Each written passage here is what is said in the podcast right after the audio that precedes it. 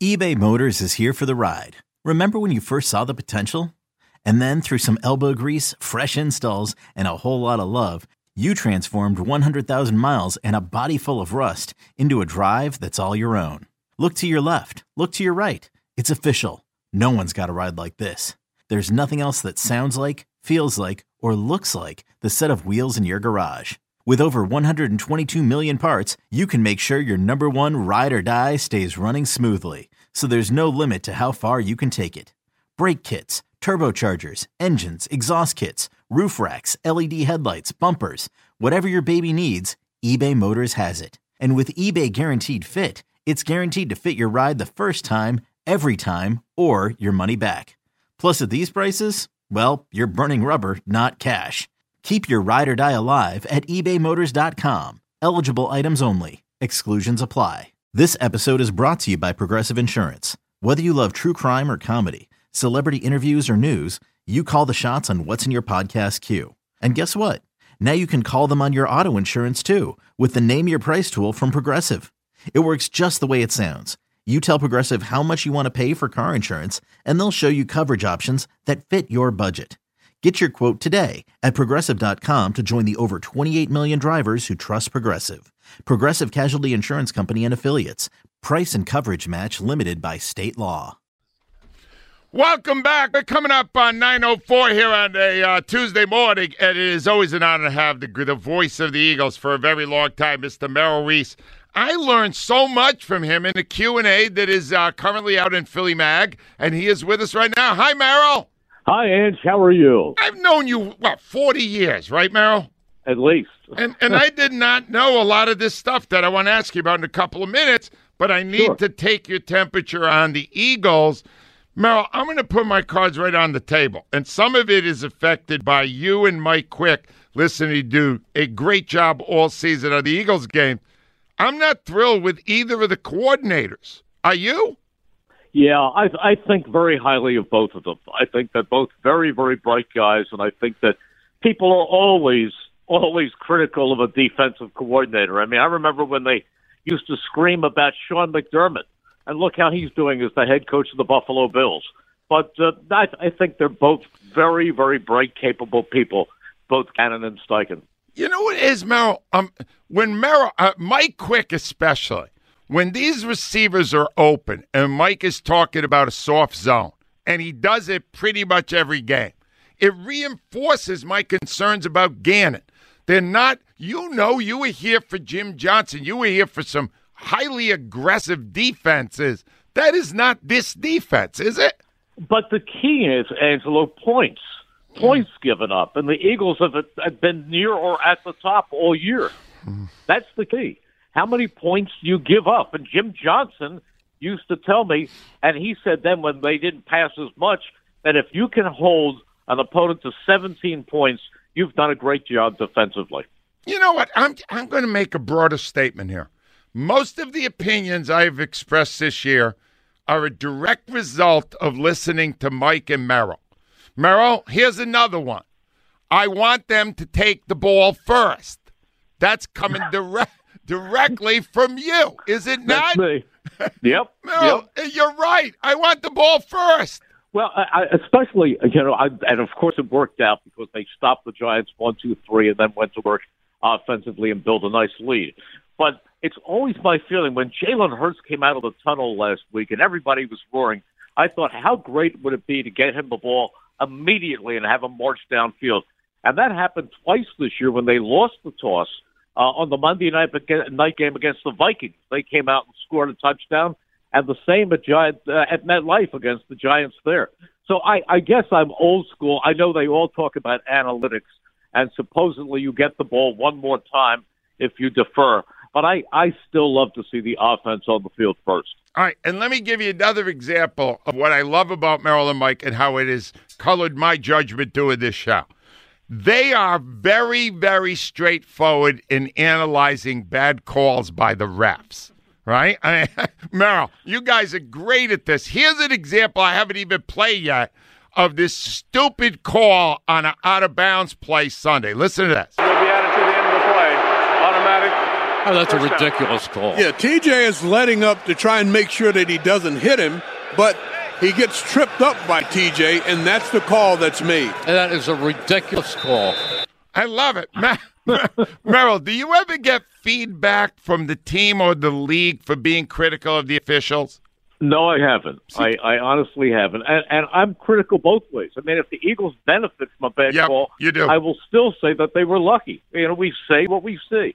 I mean, I still two weeks ago, I still there was a touchdown scored by uh, Kenneth uh, uh, Kenneth Goodwell, where Gainwell, where he scored the touchdown. They called a holding Yeah. on uh, Landon Dickerson. That was a pan a perfect executed pancake block, and Gainwell went for a 20 yard touchdown, and they called it back. Hey, Mel, what about uh, the touchdown Sunday? Uh, with I think it was they said Dickerson was downfield. The ball was at the two, and they snapped it. Yeah, how can you be downfield from the two yard line? I, I've never seen that. I've never And, seen and that that negated a beautiful touchdown Oh. pass from Hurts. Absolutely. Here's the thing, now. Let's talk about Hurts for a second because you've seen a lot of quarterbacks and you've seen them develop. Where, where are you right now in Jalen Hurts? How you feel about him? Oh, I think he's great.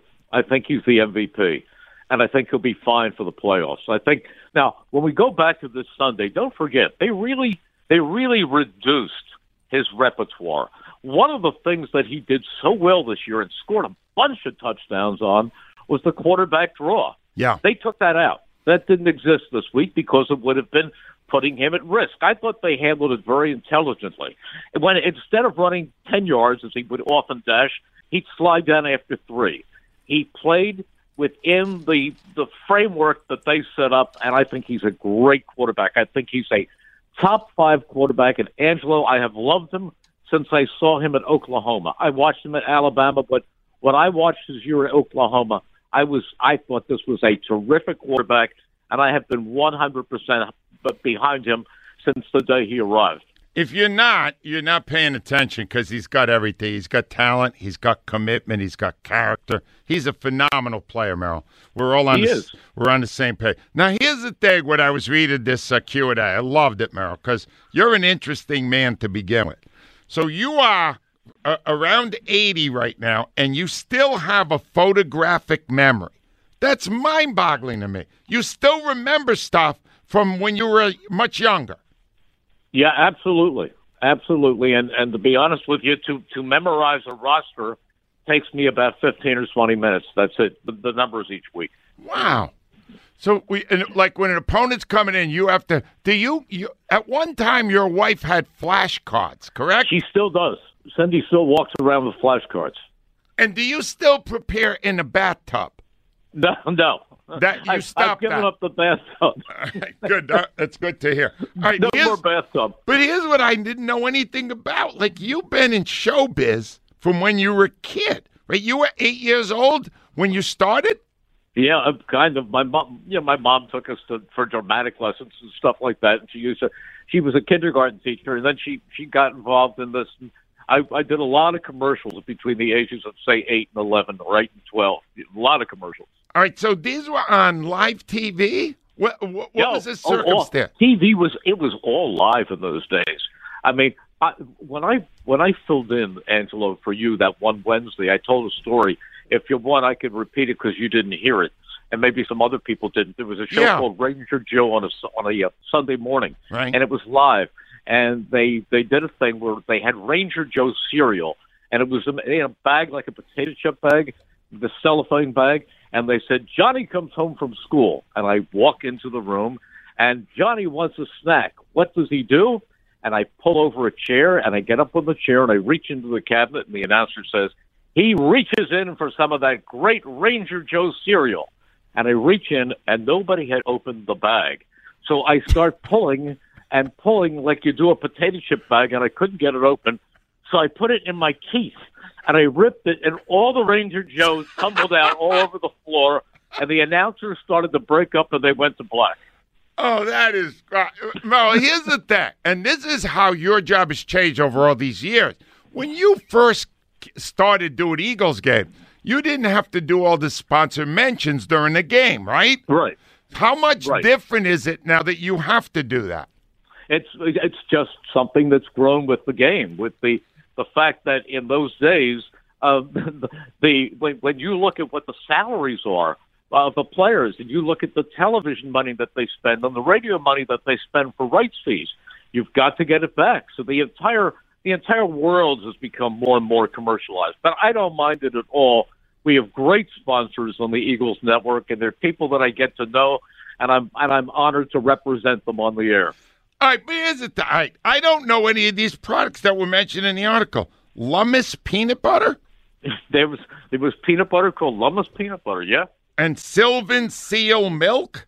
Sylvan Seal milk, that was a big product. I ah. did Sylvan Seal six gun Seal milk? All right, hold on. Yeah, what is that? It's this the milk of seals. No, no, that was the name of the company. Oh my God! Al got nervous. Merrill. with Al you got mer- nervous. All right, Merrill, do you? Is there any way, all these years later, it would be over seventy years, that you could recreate one of the commercials you did when you were a kid? Well, there, there was one. There was a show called uh, Candy Carnival on Sunday mornings. They Yeah. used to take me over to Candy Carnival, and the the ringmaster in that was a guy who was in Philadelphia for many many years, named Gene Crane. He, I think, he passed away a few years ago, and his son wrote uh, uh, oh, the, the the sitcom, one of the sitcoms. But anyhow, uh, I would I would be looking into a knothole every Sunday morning. There'd be a wall with a knothole, and then I would turn to the camera on cue and say, "Hey kids, it's time for M and M's Candy Carnival." Merrill, I knew none of this. That's, so you, your mom wanted you to go into drama. Did you ever act? No. Have you ever been in an acting role? Well, not really. It wasn't. I mean, I I did some stuff uh, occasionally with with stuff at school plays every now and then, but I was more sports. I mean, I I just wanted to get home, put on my old clothes, and go play football or baseball or basketball. Yeah, I I was all sports was my first love. Always, but I did as a little kid. I mean, you could put me at a radio next to a radio when I was four, and I could sit there and listen to a Phillies doubleheader.